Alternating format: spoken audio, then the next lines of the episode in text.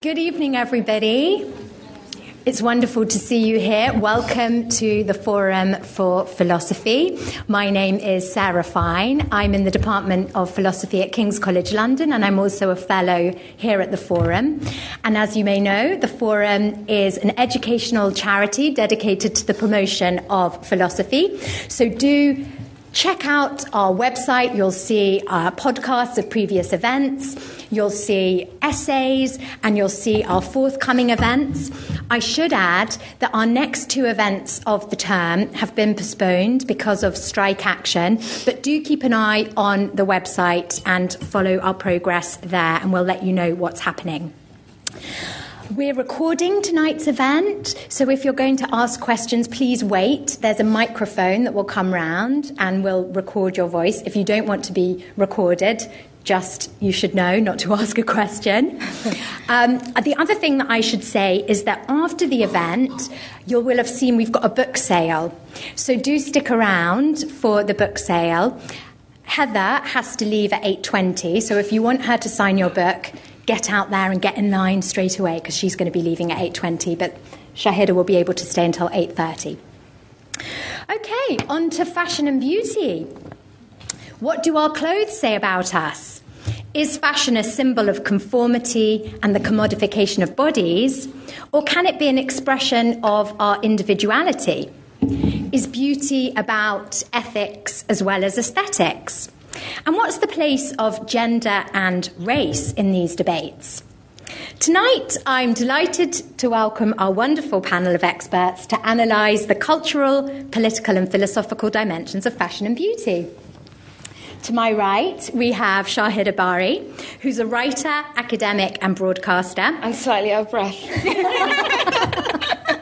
from having run from the station here. Got the blood flowing. She's Professor of Fashion Cultures and Histories at the London College of Fashion, and she's also the author of Dressed The Secret Life of Clothes, which was published this year by Jonathan Cape and is on sale outside. We have Yashka Moore, who's a designer and writer, and to quote from her website, she works to clothe the mind through exploring the relationship between space, objects, and the architecture of the psyche. She argues that clothing is psychoactive. Through wearing garments, we can anchor ourselves into new states of being or dismantle current states of affairs. So you can see exactly why Yashka's on this panel tonight. She's also worked with composer Richard Melkonian in collaboration with the Guildhall and the Royal Opera House to create the Geniza Opera. Heather Widdows, to my left, is the John Ferguson Professor of Global Ethics in the Department of Philosophy at Birmingham University, and she is the author of Perfect Me Beauty as an Ethical Ideal, also on sale outside later. So, without further ado, we're going to get started. I'm going to ask the panel a series of questions. We're going to open up to you as well for comments and questions. And first of all, I'm going to ask Shahidha to get us started. So, could you tell us why fashion and beauty are important topics for philosophical discussion? Yes, I think I can. Um, well, firstly, I, I, write about dress in general, but fa- I'm particularly interested in, in some fashion designers, but I write about dress in general, which I think is important to say. Uh, but um, I, where, ha, coming to an event where someone as thoughtful and as clever and as esteemed as you is asking that question is quite i'm not i'm not being facetious I, I, it seems to be quite a turnaround for me because when i started my book seven years ago i remember being at a philosophy event um, in Hay-on-Wye and trialing this idea that I had about a book about dress and philosophy. And I remember a philosopher put up his hand, um, and he was a man of a certain age, white. Uh, he was wearing jeans, and um, and he said, um, "Dr. Bari, this is all very interesting, but none of the really important thinkers I care about talk about dress or think about dress." And I remember my, just withering, just wilting on the stage.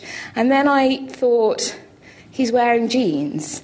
And I said to him, I know, it's something that might make you laugh, but uh, jeans are important. And I said to him, Well, look, your jeans, you think that you have not given a thought to what you wear. And none of the thinkers you care about seem to think about what they wear. But you are wearing jeans, and jeans have a very peculiar origin. Their name tells you that they have a connection to Genoa. Uh, they, um, de- denim, of course, is related to the region of Nîmes, right? Of course, in France, there's a kind of history history of 50s Americana, um, the development of American industry through the jeans, right?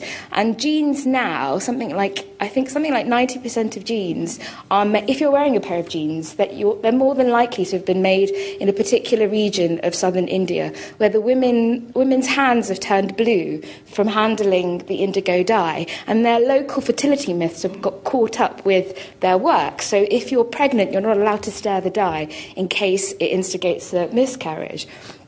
The cuddy, the blue-handed cuddy women of India, basically. And I said to him, so you're sitting there in your jeans and you think you are, uh, you, you, you are, you live in some cerebral realm.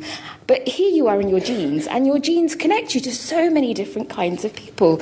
The, your clothes have passed through so many hands. And when we talk about the ways that we're connected to other people, well, we're immediately talking about ethics. So, how dare you think that your clothes would not be philosophically important? And that sort of, I don't know if he was chastened by it.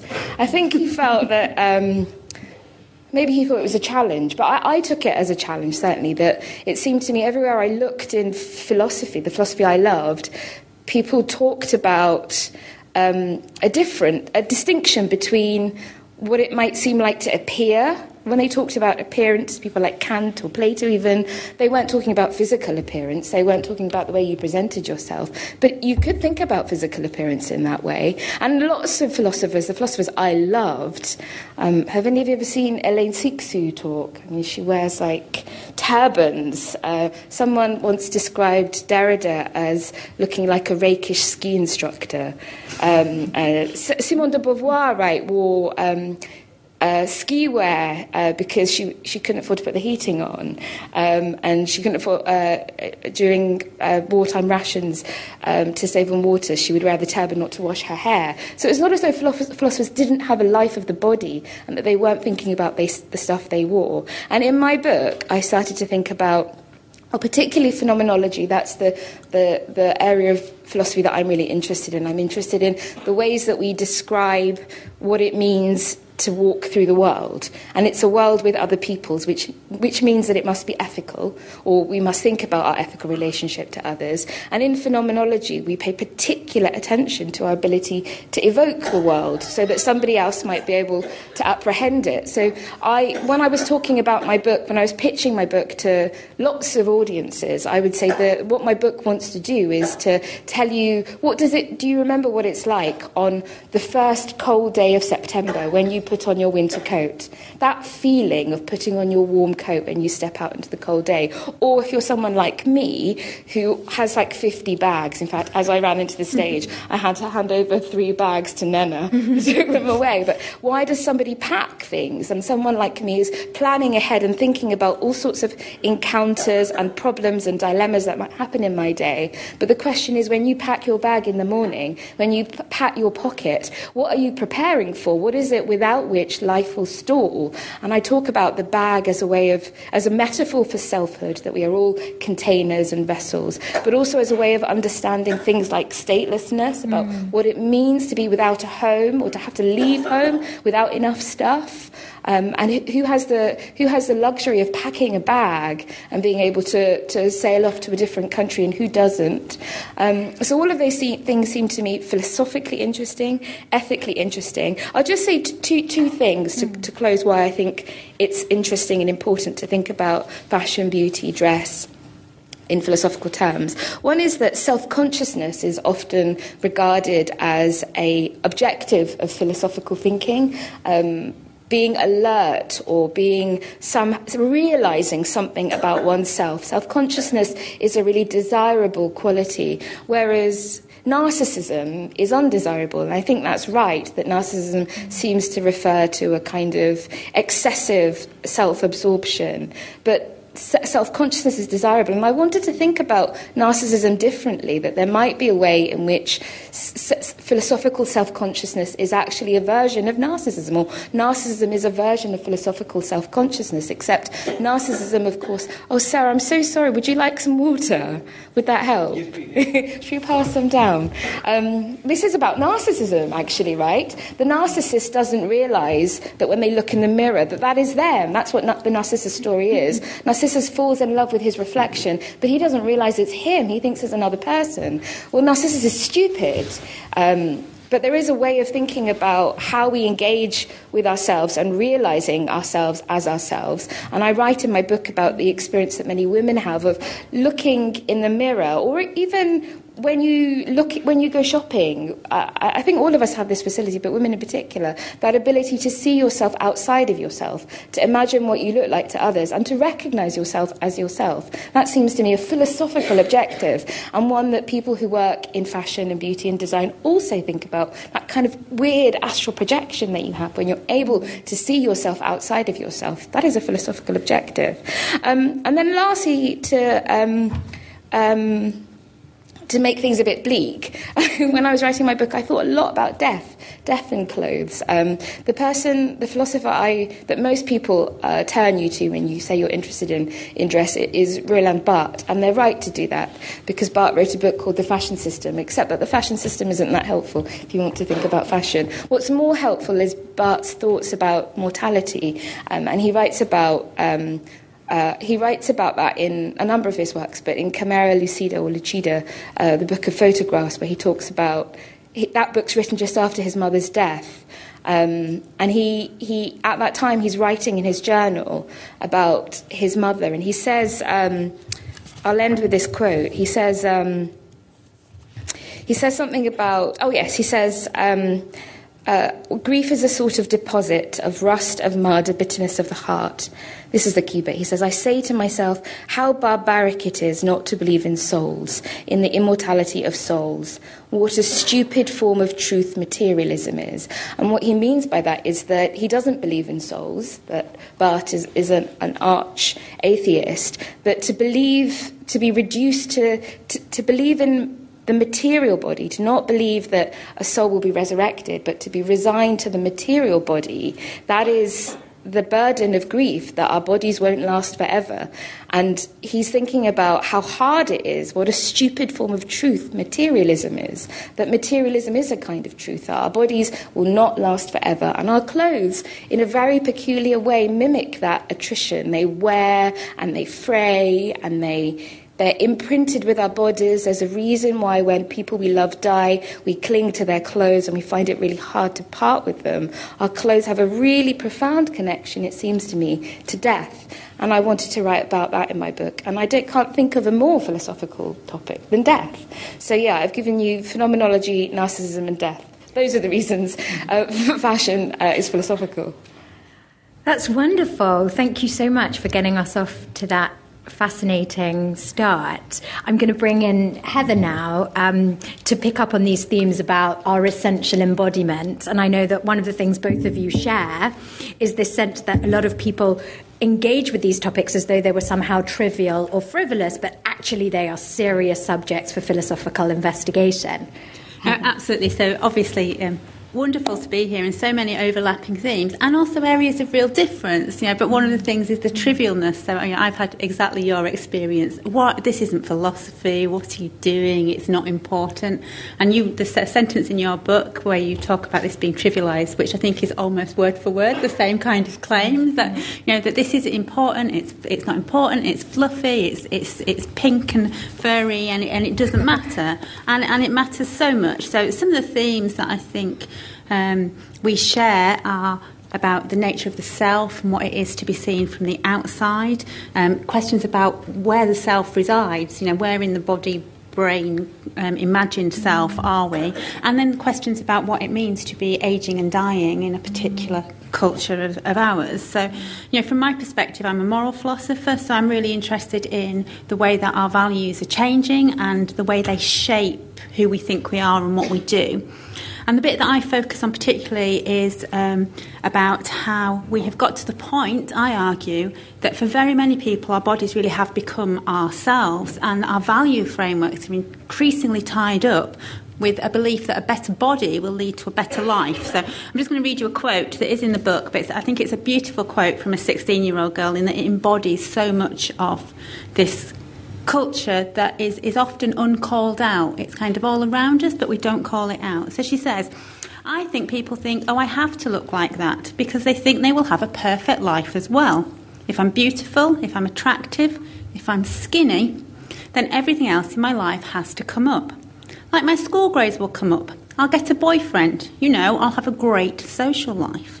And this is followed quite quickly by I reckon that if I fitted into size 10 jeans, I would be happier. I'd rather have that than straight A's. So I'm kind of playing with this notion of what would it mean if our ethical values and frameworks really were ones where we actually took seriously some of those claims about a better body meaning a better life. And, and this transformation is happening all around us. So you know our moral frameworks these are the things that we strive for. They're the things that we organise our daily life around um, and then there are also the things that we do our long term goals around. And increasingly, we are kind of, you know, to go back to the, the, philosophers we mentioned, like Plato and Aristotle, they think, we think this will deliver the goods of the good life. That if we're thinner, firmer, smoother, younger, somehow we'll magically be promoted, have a better job, have a better partner, and we'll just sort of be better. And we can see this embedding all around. So people constantly say throwaway lines, right? You know, so we're good when we say no thanks to the naughty cake, you know, or we're um, bad when we let ourselves slip, when we let ourselves go. And by this, increasingly, we don't, it's not a throwaway comment, it's telling us something very profound about who we think we are. Um, and success and failure is increasingly measured in this moral way, not in this aesthetic way.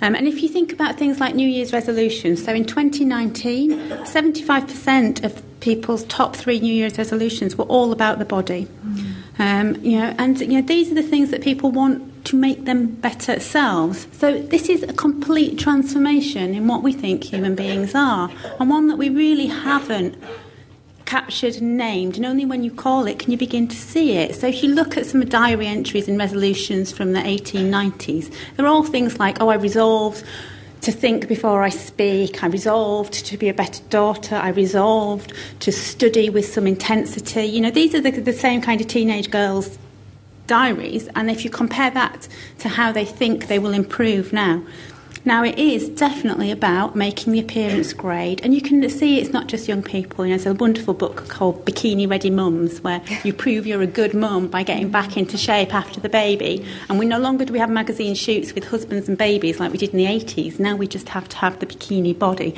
So there's a real sense that, that this is this is changing. It's kind of happening, and philosophers haven't called it out. And philosophers are the people who are supposed to do things about our value frameworks. And you can see that how what it means to fail is now being cashed out in this sense as well.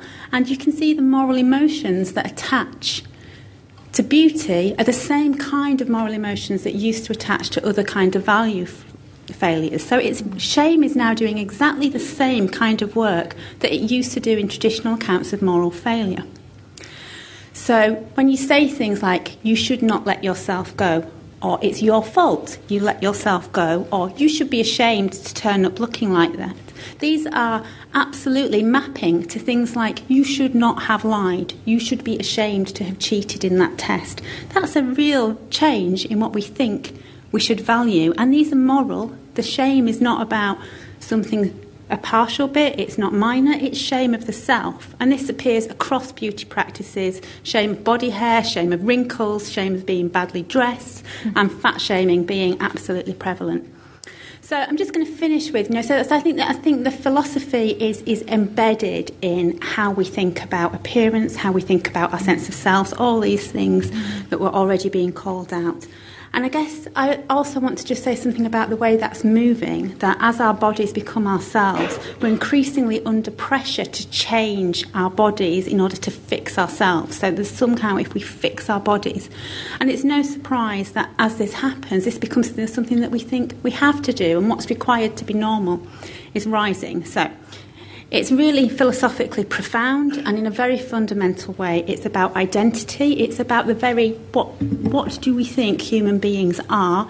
It's about what do we value in our daily lives and our long term goals. Right? You know, just to finish with, with death, we all sag, wrinkle, and die. Right? This is not a good ideal, but nonetheless, it is increasingly the dominant one. And then it's about how we should live, both on our own and with each other, as we all spend so much more time worrying about how we look, chasing the perfect body. Comes back to all those justice things of what we are and are not doing. And I was struck by the indigo hands from the denim that I am wearing. Mm-hmm. You know, the, the um, I've got some, some bits about things that you don't think about in beauty justice. You know, we have similar reproductive problems with um, in, increasing use of nail bars and gel nails. You know, the, and, you know the, the, we are so bound up from ourselves to the global trade on how we place this as such an important thing. So, philosophically, everywhere, and all those people that told us it wasn't philosophical, they're just wrong. Yeah.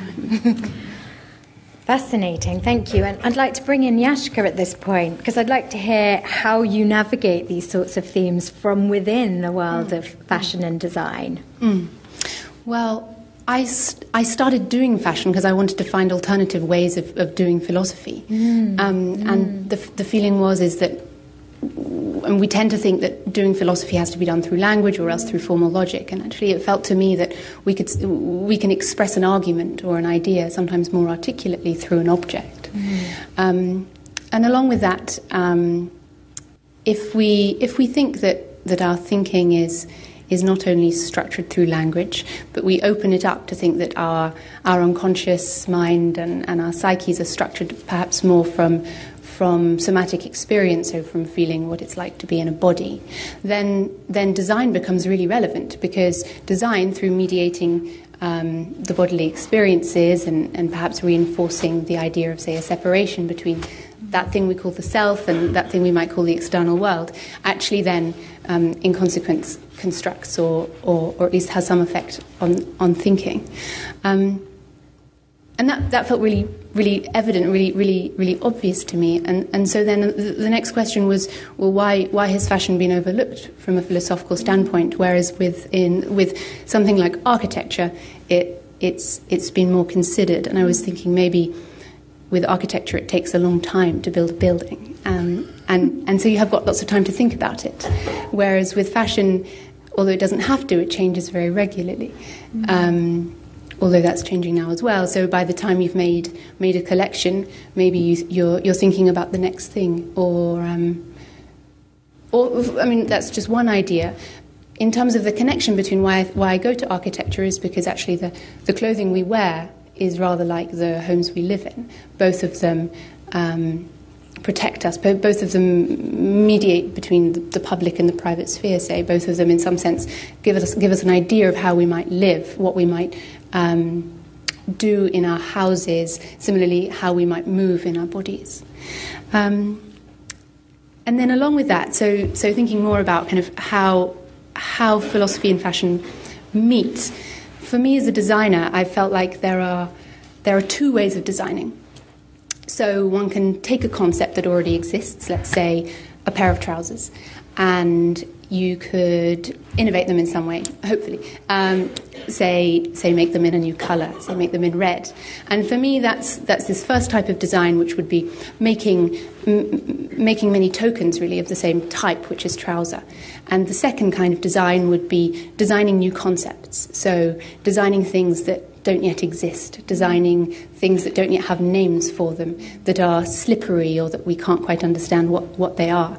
And, and for me, that's, that's the really interesting thing because that positions, positions you as a designer as, as, at the kind of genesis of meaning. And, and I think it's a deeply philosophical question what kind of meaning we would want to conjure into the world.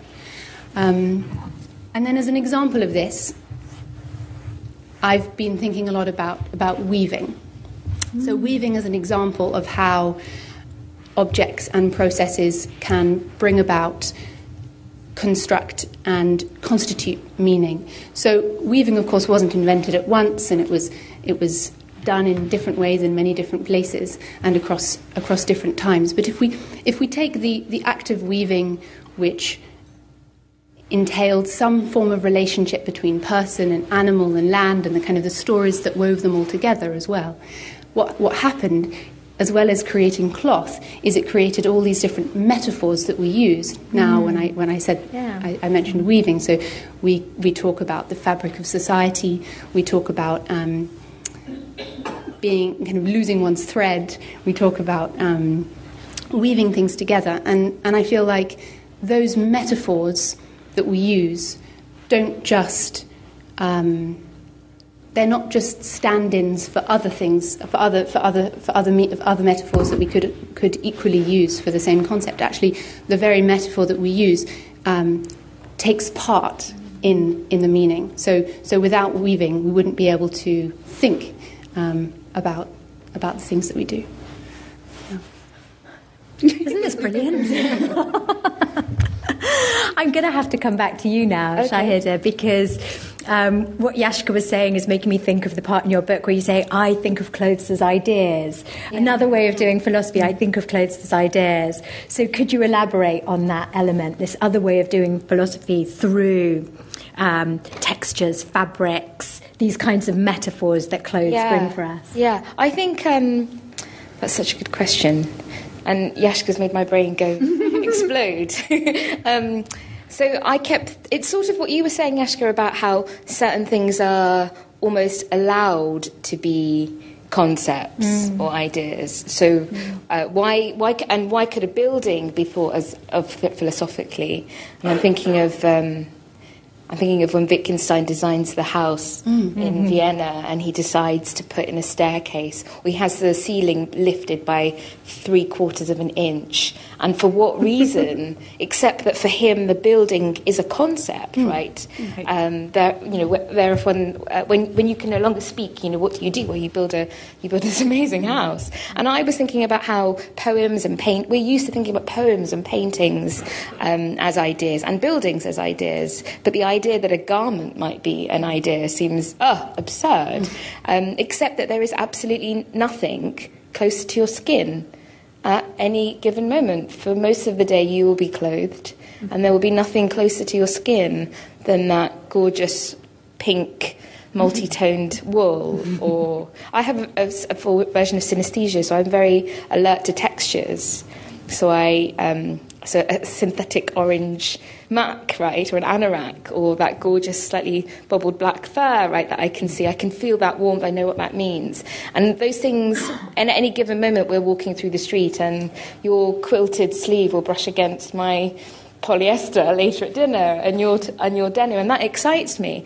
And it seems to me that is an idea, right? That we are in proximity and we are elbowing each other and jostling for space um, with each other, and we are close to each other. And I, one of the things I wanted to to write in my book was to to make a to find the ways in which philosophy could be a resource to think differently about clothes. And perhaps you and I differ in this way, Yashka, because you are a person who isn't obsessed with the linguistic because you can see ideas in objects. Whereas for me, I, I say in my book that I found very often in my life that if you are a person who loves language, you very often love clothes. That's been mm. one of my experiences. And for me, it is bound up with language that somehow my ability to say the word turquoise brings that colour turquoise. Nothing else in the world is turquoise other than turquoise. And I think about if I describe to you, you know, a mid length beige coat with tortoiseshell buttons and a belt, there is no other word for it than trench coat. When I say trench coat, that is what you see. And the, the, the ability to attach a word to an object seemed to me you know, obviously the function of language, but very particular to clothes. And I was very interested in how language sometimes seems to be awaiting a garment. And also, sometimes garments seem to solicit language, and I hmm. wanted to be able to write those things. So, and those seem to me seem to be really interesting phenomena, that this thing was not just a flippant garment. And I think you're right that maybe the reason. So I was trying to think about how philosophy could provide the resources to think thoughtfully about fashion, but also inversely or conversely, I was thinking about how fashion or dress is everywhere in philosophy. Mm-hmm. That seems to me the case. And I, I talk about Adolf Loos, the um, architect, and he says the suit is a habitable structure, mm-hmm. right? That we live in a suit.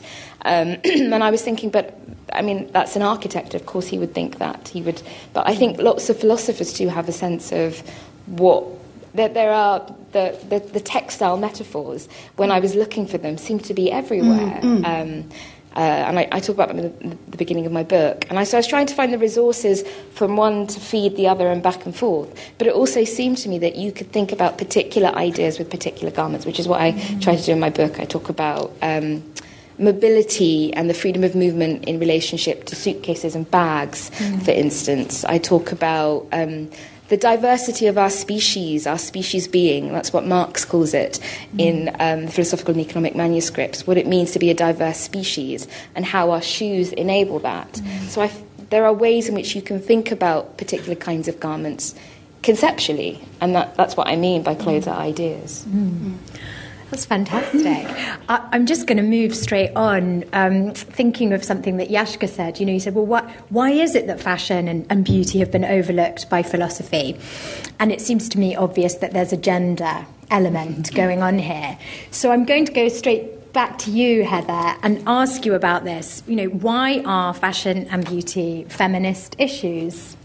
Okay, so I mean, the one place where um, philosophers have paid attention to fashion and beauty is feminist philosophy, um, and they have worried about it for a long time, although not not so much recently. Right? We've had a, quite a lull, um, and um, it's nearly always been quite negative. So, you know, in, in second wave feminism, we have these very um, traditional critiques that, you know, beauty and fashion, these are all things that women have to do that men don't have to do. So it's a kind of double whammy, right? So if you're a woman, you have to learn all these skills. They're quite time consuming. Beauty practices are generally time, quite time consuming and demanding, but then they're just trivial skills. Back to, back to the trivial, right? You know, you know.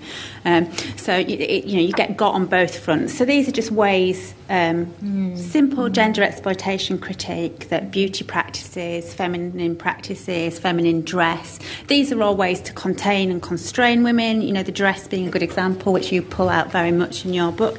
Um, but that, that's the, the, trouble with, with running those arguments now is that they rely on two very clear um, genders, one of which subordinated and, and, does practice, and one which is dominating and doesn't. Mm. So, like to give you a, a, really clear quote from, from a wonderful book that you should all read if you haven't, Sandra Bartky's book, about um, domination, right? She says, and this is, is, is, just captures that view.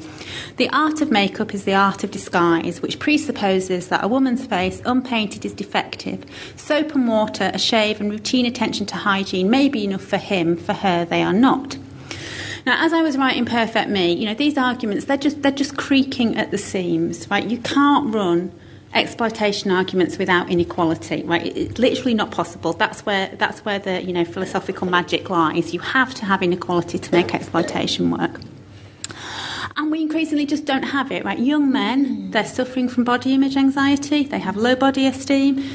Around a third of sufferers young sufferers of eating disorders are now male the ideals that men are aspiring to, um, like very many women's ideals, are becoming far less realistic and more demanding. So I'm not saying it's all the same, there's a load of gendered stuff still going on, but what I am saying is that men are doing body work too.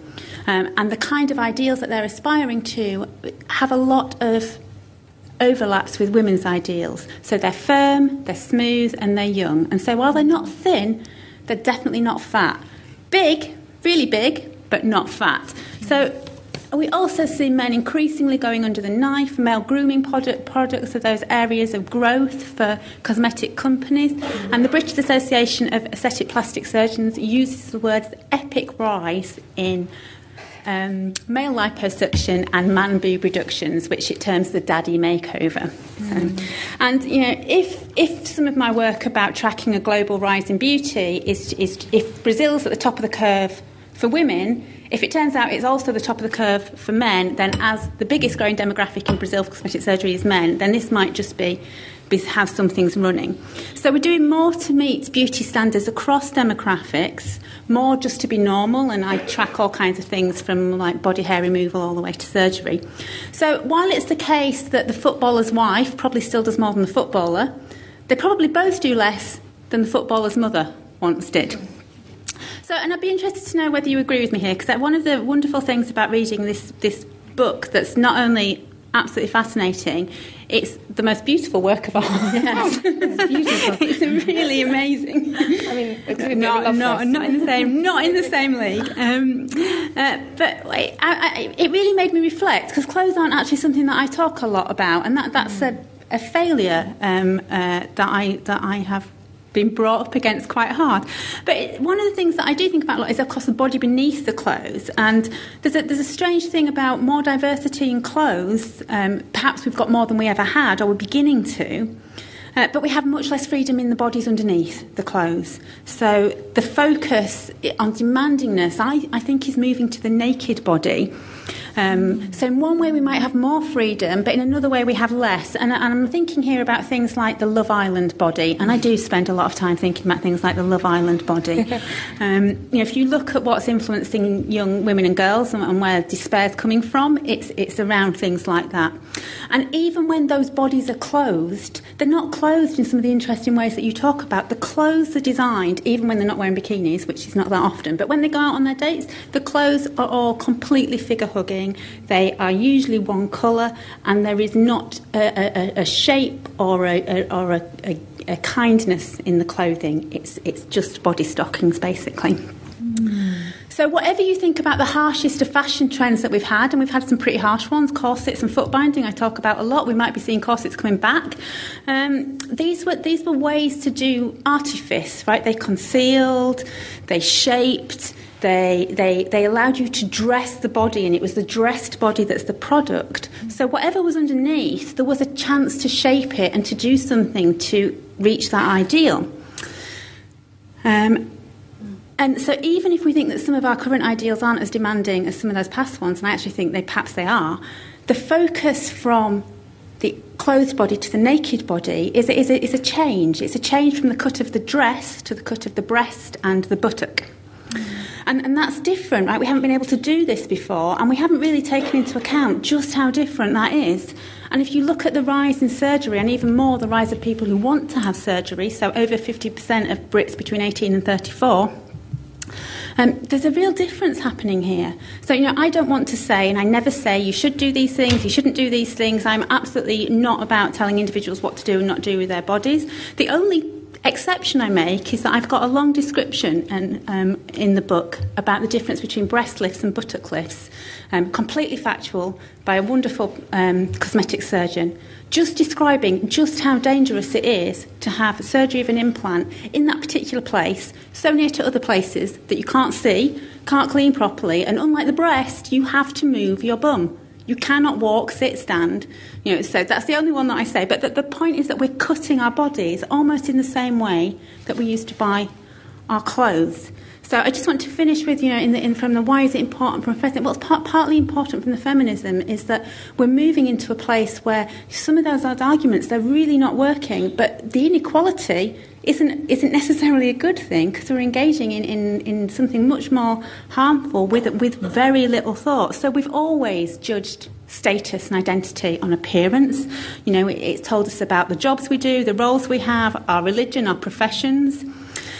Lots about identity. So in medieval Geneva, you would not have wanted to signal that you were not a Puritan. You would have worn your black and white, but you'd have still said something about your status by the quality of your lace, right? And that's still true.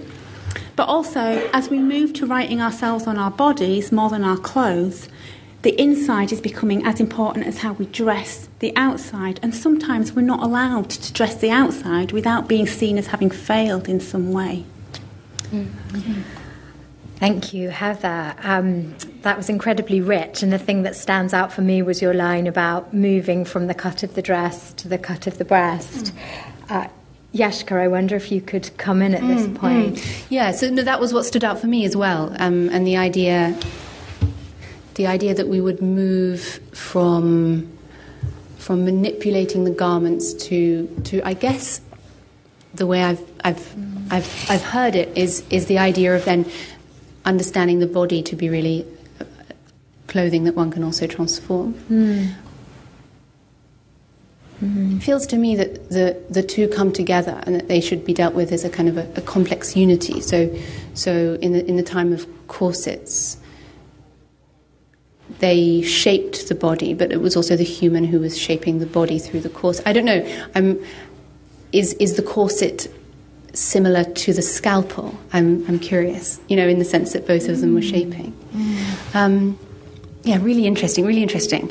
Um, I guess I guess my direction towards this topic is is thinking of course objects do their part in structuring inequality in a massive way. And without without the tools we have um, like corsets or stilettos I think it would be much harder for us to talk about concepts like gender. And I think I think it would also, I mean, I think it would be much harder to talk about concepts like identity as well, perhaps, um, in terms of in terms of the inequalities that we we spot um, and that we experience in society. Um, so, so then from from my from a designer's perspective, um, in terms of gender, because this is also something I'm deeply interested in, it feels to me that if we take the idea that gender is perhaps constructed through the objects, when we really look at objects in and of themselves, um, there's no gender in them at all.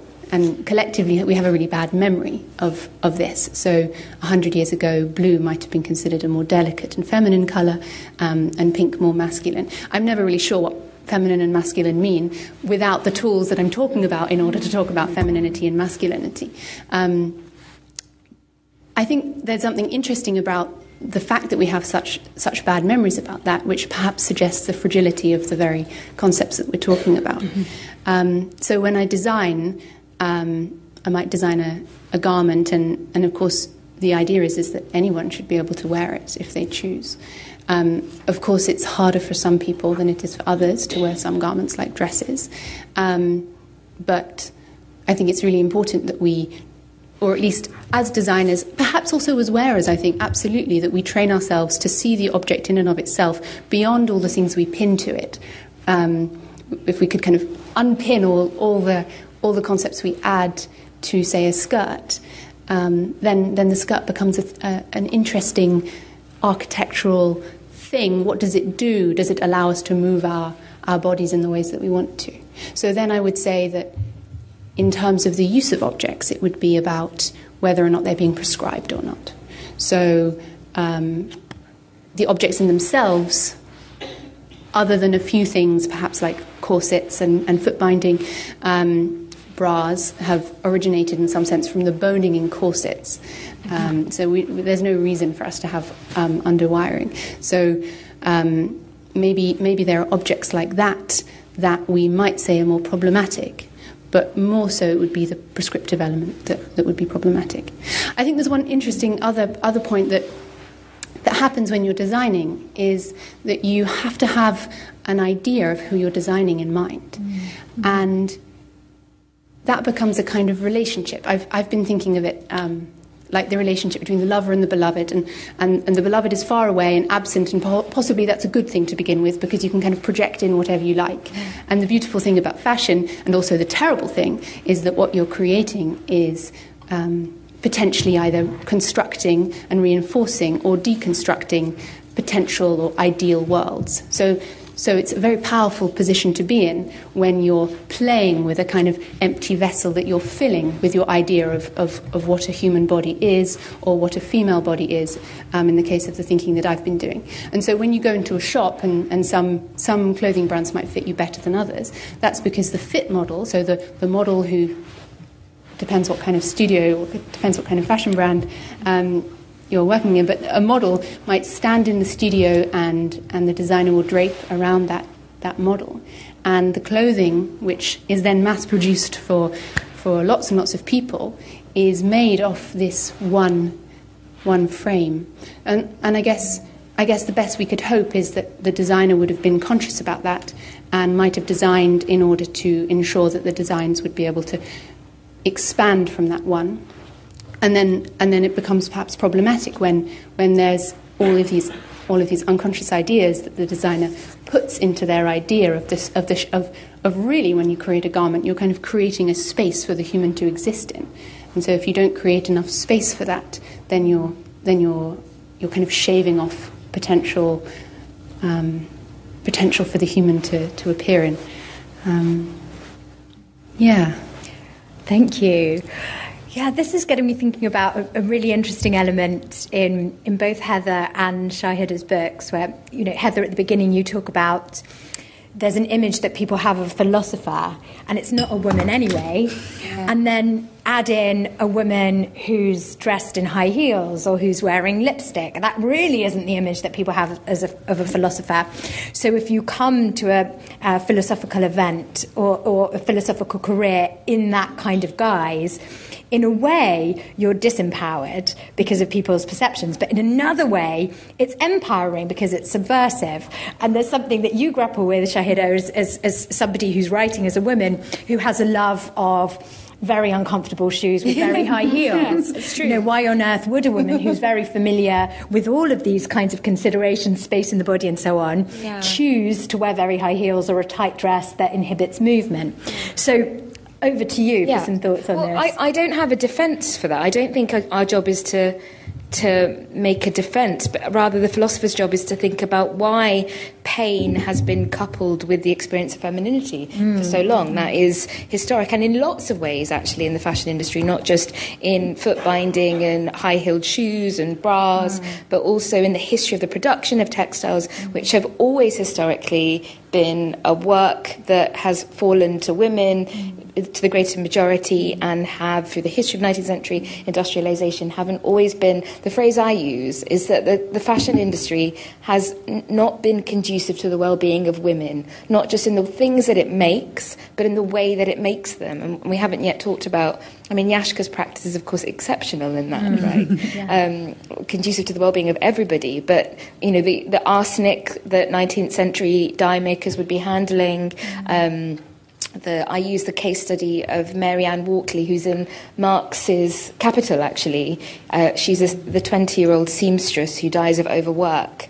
Um, and John Tenniel, I've got my students here, she's a um, fairy tale person, so she knows this. The John Tenniel sketch um, of uh, the girl look, looking in the looking glass. She's a Cinderella woman in this billowing ball gown, and in the corner of the reflection that she's looking at is the figure of the seamstress, Mary Ann Walkley, who's a corpse basically, has just collapsed in the corner. It's n- not been conducive to the well being of women, and we have to think about why that is. At the same time, I mean, this is speaking to a certain thought I have about your book, Heather, which is that when I read it, and it's such a, an astonishingly meticulously researched book, I felt really chastened because you're right that fashion and beauty are industries that have not been dedicated to the well-being of women, that have been hurtful and continue to be hurtful in so many ways. And I wanted to acknowledge that in my book, and I talk about shame, about the, the problem of. Um, I use the story of. There's a Virginia Woolf short story about um, a young woman who goes to a party, and it's called The New Dress.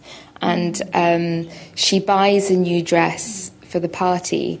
And lots of us would have done this, where you have great hopes for what you're going to look like in this new dress, and she commissions this new dress. And she spends all her money on it, and this is uh, it's actually after Mrs. Dalloway's party. So it's one of those stories that's connected to Mrs. Dalloway, and um, it's a dress that the collar's too high, and it's slightly yellow, and it's it's not quite right for the looser shaped. Um, Mrs. Dalloway silhouette, mm. and she knows as soon as she turns up at the party that she's made this terrible mistake and she just sinks with shame and cowers in the corner. And all, she, she, she ought not to be feeling that, but that is how she feels. And I write about that feeling of shame. And it seems to me the philosopher's job is to write about that too, and also the pleasures. And so one of the things I t- write about shoes is to say that who, who, is, who, is, who is to say that I'm not allowed to wear heels? Um, who is the, who is to prohibit me from wearing what I want to wear? I wear a heel because I'm extremely small, and I like the way that it allows me to try to reset the balance. Also, I have to think about focal length. If you're a tall person, you probably have this too, right? When you're sat talking to somebody or stood talking to somebody, you have to think about where you position yourself so that you have the right focal length. And a shoe cants the heel and it erects the spine and it gives me a certain poise which I like. But having said that, I'll take my heels off and put my trainers on when I go home, right? And I don't want someone telling me I'm prohibited from doing that. I think that's utterly unfair. But that brings me to this point that we don't always have choices about what we get to wear, not just because women's wear isn't always conducive to well being, but we also live in a global culture where we're very lucky, where we're able to wear what we want, but many people aren't able to wear the things that they want. And that also seems to me, you know, really serious consideration, right? Mm-hmm. The right to be able to wear what you want, whether it's the right to wear a veil or the right not to wear a veil. I mean, that is the most obvious example. And I didn't feel well placed to argue that. In a way, I feel like that there's always too much attention drawn to the veil, and I'm not sure that, that it's fair, but I think it's an argument that applies to everything. I feel like you have the right to wear and the right not to wear, mm. whether it's good for you or not. Wow, I could listen all day. Um, well, we've we've heard a lot, haven't we, about the the challenges, the negatives, the costs, and the harms. So I wonder if we could turn now to the positives. And I, will start with Yashka. Do you think that fashion and beauty can be a force for good in the world? Um, I hope so. Uh, and, and I certainly design with that in mind and, and think, about, think about design. Um, with that. Mm-hmm. So, so as I mentioned earlier, um, one of my one of my main assumptions, I guess you could you could you could summarize it as as thinking about how we can bring bring embodied cognition into design. So embodied cognition, which would, um, I mean, and extended and distributed, you know, various types. But we'll just stick with embodied cognition. So the idea that your body and the different um, states that it's in gives rise, constructs, or constrains cognition. And as I mentioned, through designing, you mediate your body's experience and there are many different ways in which that, that the, you know, there are lots of mechanisms in which case, in, in, in, which that happens, and, and so gives rise to certain um, certain states, certain states of mind. So, so that just seems astounding because it means that everything is is giving rise to not only the content of our thoughts but the way we're thinking so the kind of the structure the kind of the um, whether we think a thing is a thing in itself or whether we think that things burst from them, burst forth from themselves and don't really exist in themselves again in a few minutes later when we go back to them and they're not there. Um, so, bearing in mind embodied cognition, it feels like if we're designing humans and individuals as well as societies when we're designing, then, then the question is well, how, how should we do that? Because one wouldn't want to be prescriptive. Um, one would want to be responsible about the type of humans um, and societies one were, or, or at least the, the, the, potential worlds one was offering up for humans to exist in. Um, and I feel very much like what um, Shahidha was saying is, is, is that objects in themselves, one wouldn't want to say were wrong or right. So rather, the, the task comes as a designer is that you're trying to create. Personally, I design from the place where I'm trying to create objects that allow their wearers to become more aware of the fact that they themselves can participate in the creation of concepts and that they themselves are, um, so that they, they become more aware of the fact that things are acting upon them. Um, yeah. So, so I'll give. Actually, I think I can. I can click. Maybe. Yeah. Maybe not. Other one. Other. That one. Should I try track it along? Yeah. It's not terribly problematic if you. You do it here? Yeah. Is somewhere here? It's okay. It's not necessary.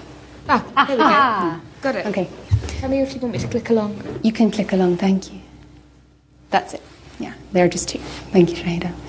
So, um, So these are some of the clothes that I've been. So, so okay, so if when we're designing, we're designing humans, and if when we're thinking about the kind of states we want to create, we don't want to be prescriptive, um, instead, we want to create more. Um, we want to create in the where is the idea that there are different ways of thinking, um, but not prescribe those different ways of thinking.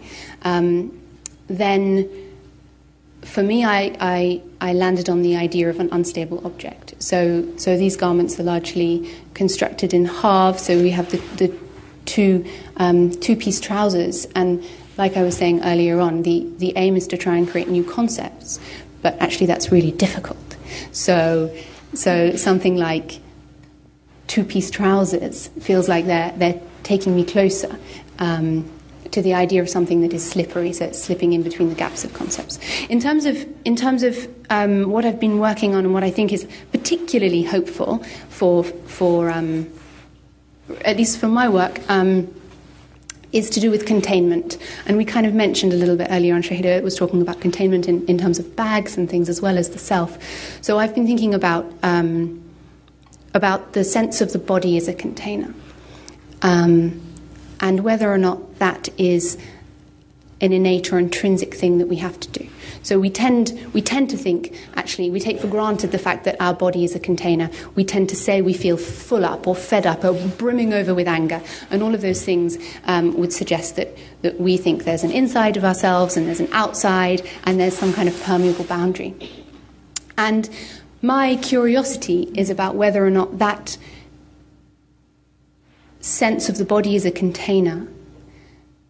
On a very on a very deep level, the one we, we, kind of the very sense of ourselves as containers could in fact be manipulated through um, the objects around us, and so perhaps through coming into contact con, con, coming into contact with with objects that don't themselves have insides and outsides and, and spaces in between we might be able to come to view ourselves not as having inside and outsides and spaces in between. So, so that could be, say, that we could start understanding ourselves more as having a permeable boundary. Mm. We we could understand uh, understand ourselves. I mean, from a from a from a physical level, I feel like it also strikes me that we could be conceiving of ourselves as as in fact, always being in relation to, that we don't really have an inside.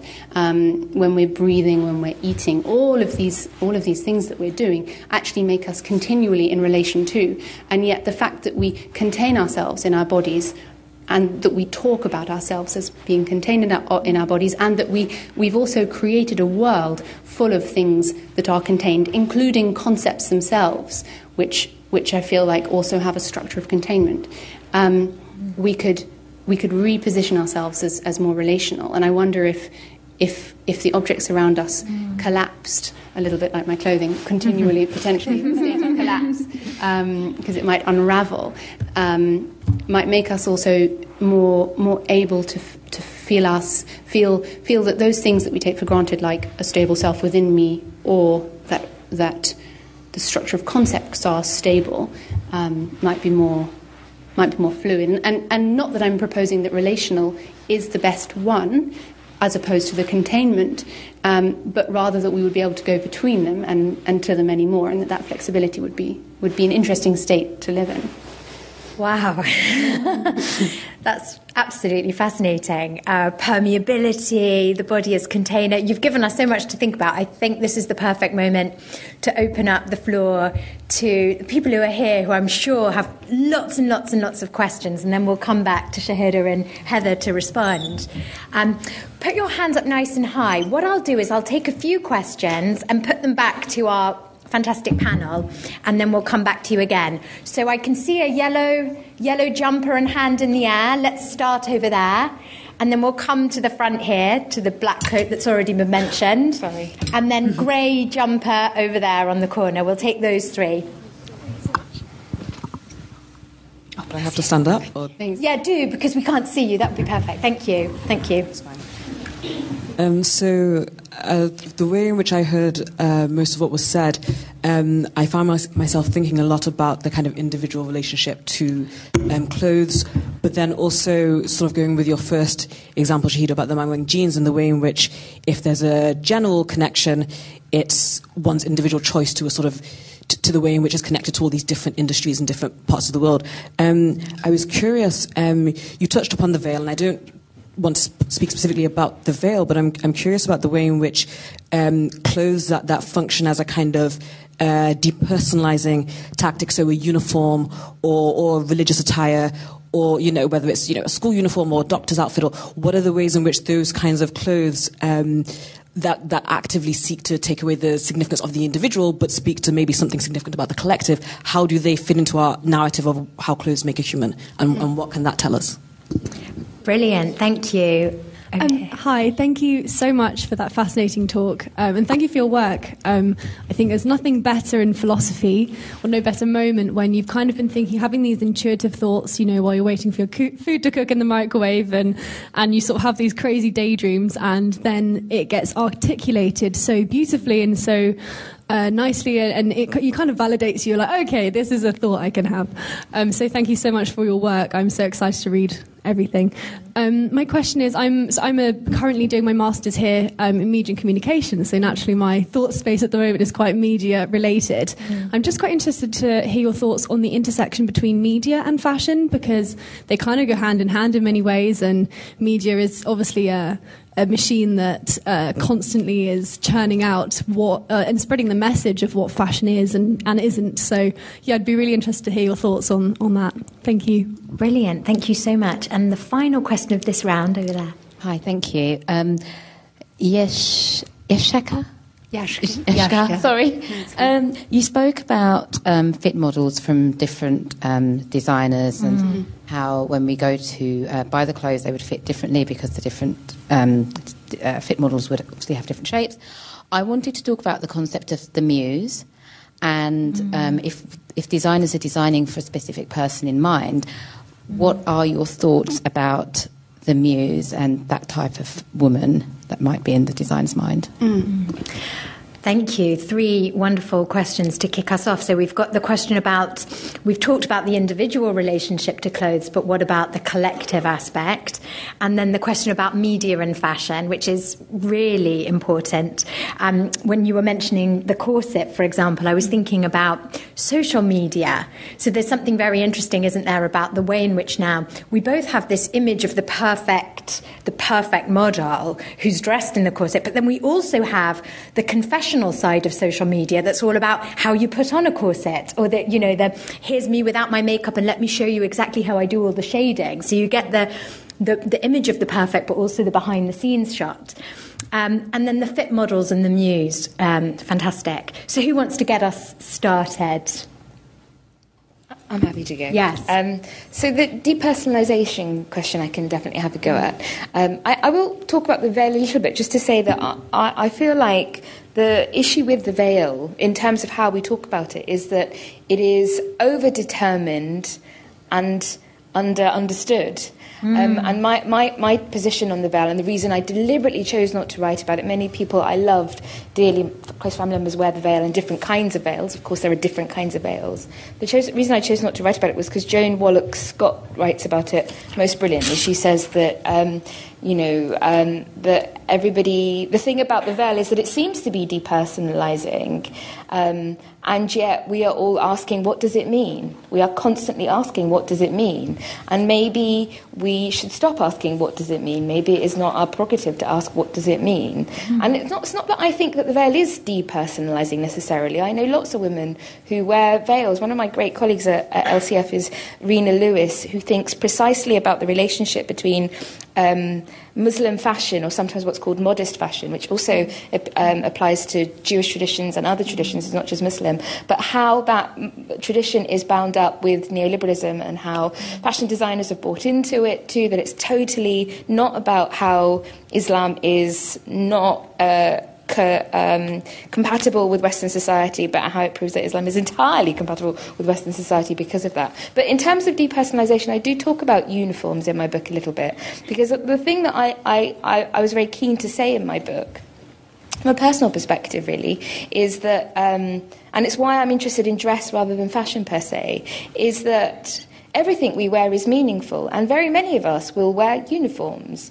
Um, and there are things that we are saying or doing in our clothes even when we don't intend to. And I sort of always hate the, the formula that our clothes are an expression of our identity. That seems to me so blase and um, cheap in a way, that as though our identity were something that could be packaged and easily, glibly expressed in a Ramones t shirt, right? It seems to me that is not what identity is. Uh, if identity is anything, it is constantly in flux.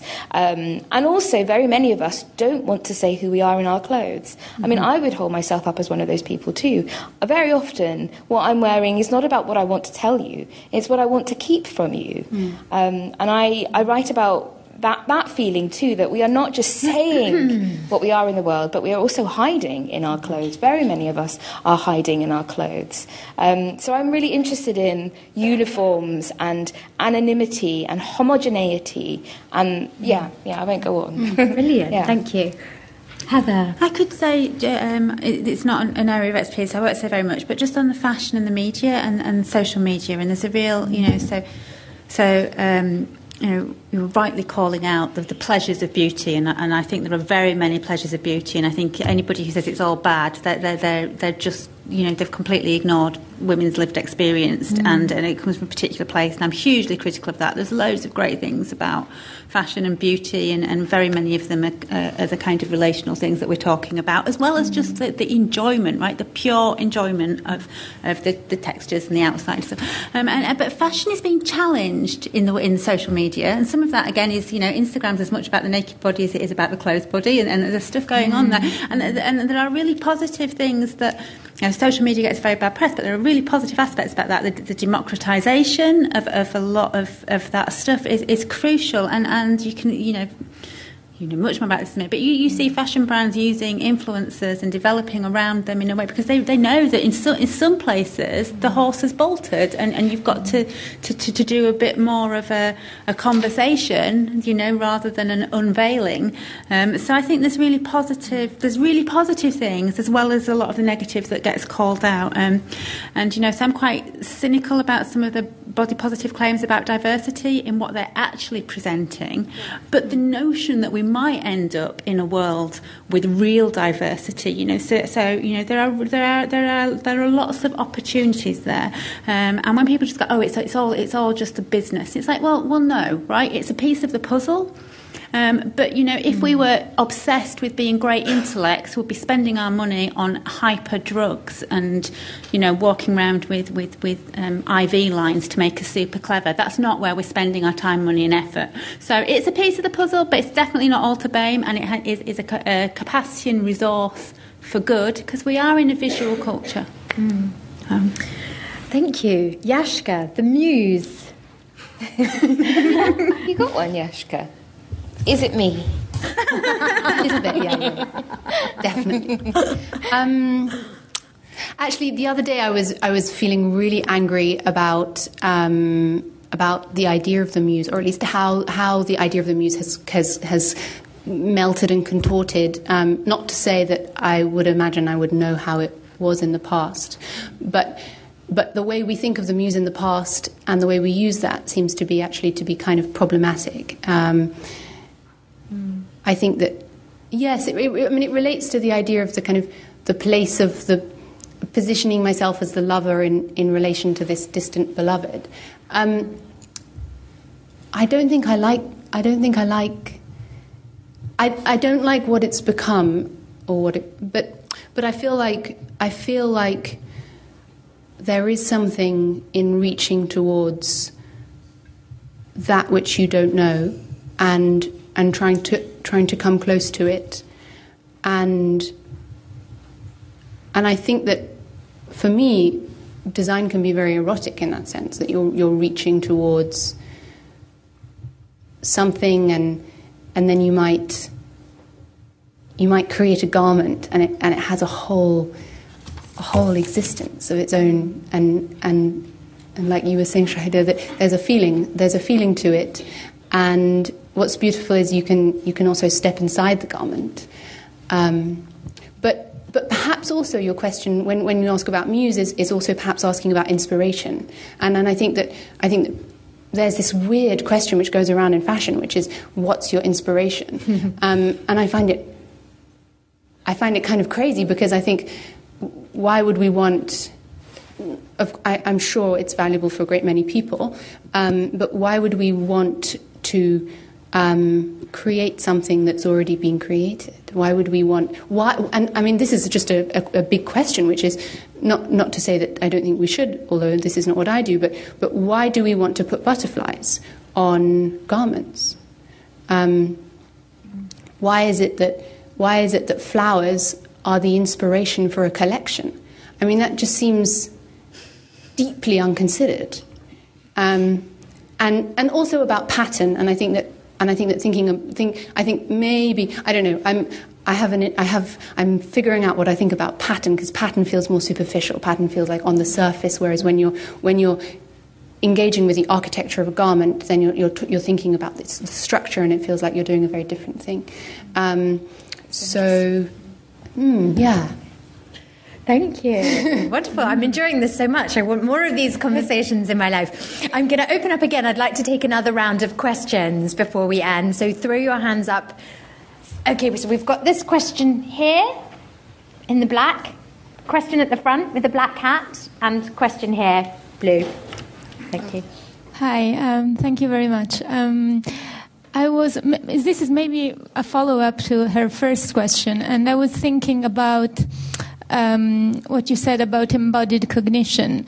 Um, mm. Is there a way that the clothes could make the human, in your opinion, that's not like just personally, but um, in a social context? So, can the clothes make a criminal, or can the clothes make mm. a citizen, or um, yeah? Yes. Yeah, that's a really good question. Thank you. Hi, uh, thank you. And I have a very short question. Is what is fashion? I have a, sup- a super, super, my understanding of fashion is very superficial. Mm. And I mm. want to hear what's your opinion about fashion. Yeah.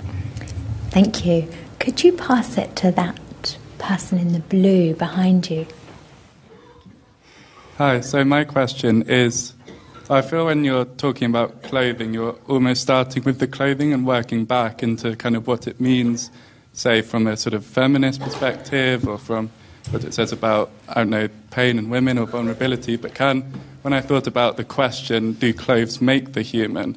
It almost felt like the clothes could have a kind of significance that was beyond um, what can we be read back from them and kind of can they um, you know, when people talk about you need to dress for your job and that's going to rise you up the career ladder, can clothes have that such a significant role beyond kind of presenteeism and actually making a real significant change in one's life? Mm. Wonderful, thank you so much. I'm going to start with Heather, if I may. Uh, I don't know much about fashion as a thing, so I'm not going to talk about that. So, in terms of the clothes making the person, um, that's definitely you can see that in that's certainly what people believe. So, just like they believe that if they're thin enough, they can have their. You, there are lovely quotes from young people like, "Oh, you know, if you want to be a businesswoman, you imagine yourself as this really skinny woman in a suit, or you know, you invest in great eyewear." Um, you know, so the notion that what you might want to do is um, do some studying and pass your exams. No, it's like it's a being imagining being the part is a motivator for for um, thinking that you will be the part. And you know that sound, that sounds a little bit glib. I wasn't meaning to be glib, but I think there's some real truth in that as well. Um, and, and certainly we, we see that empowerment side. I mean, it comes back to the, the positive and negative. The beauty ideal is fundamentally mixed. It's positive mm. and negative. It empowers. It moves. You're always moving between the self that you're unhappy with. You're imagine transforming self, a bit like you were saying about your, you know, moving in and out of your containers. Um, so um, I think that our sense is in how we present and imagine presenting can actually change some of the reality around us. That's partly um, in terms of how it's received. Certain shoes, certain, shoes, certain garments are received yeah. in certain ways and have certain shared meanings. Sometimes we can challenge and sometimes we can't. Um, and and um, certainly, you know, you don't dress the same way as you go to an interview for a job you really want or to meet, you know, some potential um, employer is the way you dress on a, on a Saturday night on the pull. If we still say that, I'm very old. and that's for good reason, right? So. Fantastic. Yashka, to put you on the spot, what is fashion? I don't know. Um, I don't know. Um, I, I, I think about clothing. Um, I think can I can I sidestep the what is fashion part of it and talk about the superficial element. Um, so there's a really amazing paper by Daniel Miller, and, and it's why are clothes not superficial or something. Um, and what I took from it is this idea that we tend to think it's superficial because we think that what's on the surface isn't isn't of significance because it isn't the self. Um, we, we think that clothing is representing the self, and therefore it's one step removed from the, the from the deep inner true self that you have within you. But I mean, it, so it depends on what kind of ontology of self you have. If, if, if you're going to position the self deep within you and that it's, it's non physical, then you might think that anything that comes onto the, onto the shell of that is going to be insignificant. But, but say you place the self um, as a thing that only exists in relation to others, that, that you require another in order to see you, um, or that you, um, you, you, be- you, yeah, you become a being because of, of, of how you relate, then, then the clothes become really important because they're the way you meet the world. Um, and I guess, yeah, I don't, yeah, saying that I'm still, I, I still can't answer the first, the first. Clothes more than presentation. Um, uh, I was thinking about the, in answer to your question about. I think your, your, your, the two questions were slightly similar about whether the clothes can make the human, um, or whether. Um, and I, I have two answers. And one is that um, anybody who's lived through the first part of the 21st century knows what an orange boiler suit means, right? So there are certain garments that are for us now politically and morally freighted and they mark a particular moment and that garment makes that person uh, a inmate of Guantanamo Bay. It attaches them to all sorts of things. So there are there are clothes that are obviously designed in uh, to capture a person.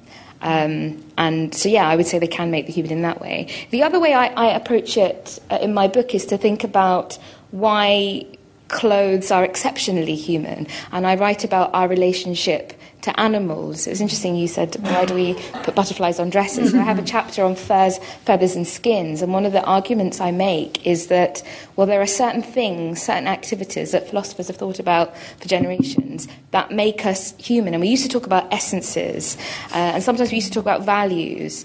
Um, and then we started talking about behaviours. Gift giving is a particularly human thing to do. Um, mourning the dead is a particularly human thing to do. Wearing clothes is a particularly human thing to do. I think we're the only creatures that do it. So clothes do make us human. And actually, in an age of AI, it's worth us thinking about what makes us human. And clothes, the fabrication of clothes, the consideration of clothes, our reception to other people's clothes make us human, exceptionally human rather than just animal or like other animals. We mustn't say just animal. But what does fashion mean? In fashion studies, people are thinking about it really hard because fashion at the moment means poison. It's, it's one of the most polluting industries in the world, right? It's a 2.4 tr- trillion dollar industry and it's responsible of 100 billion garments that are made a year. 20% of them will be unsold and will end up in landfill and in incineration. So fashion at the moment is poison is ruining our planet. We have to think really hard about it. But others of us are thinking about fashion in not just as an object or even as a culture, but as a verb. What does it mean to fashion, to self fashion, or to be fashioning yourself? And uh, lots of us are thinking particularly about fashion as a temporal phenomena. So we, we're used to talking about fashion cycles and fashion being, um, and it's interesting you talking about the building taking so long to, to build, but maybe the thing about fashion is that it refers to a, t- a certain kind of temporality, quite a rapid temporality, and the condition of working within that kind of time. Um, what, it, what you do in a certain kind of time. That might be what fashion is. But lots of us are thinking very hard about what it means. Yeah. It's not just clothes, it seems to me. Well, thanks to all of you for those fantastic questions, and thanks to our panel for showing us that fashion and beauty are absolutely rich and productive topics for philosophical discussion. So, anybody who would like to dwell and buy the books or get their books signed, do join us outside. And for now, let's just thank our panel for a wonderful discussion.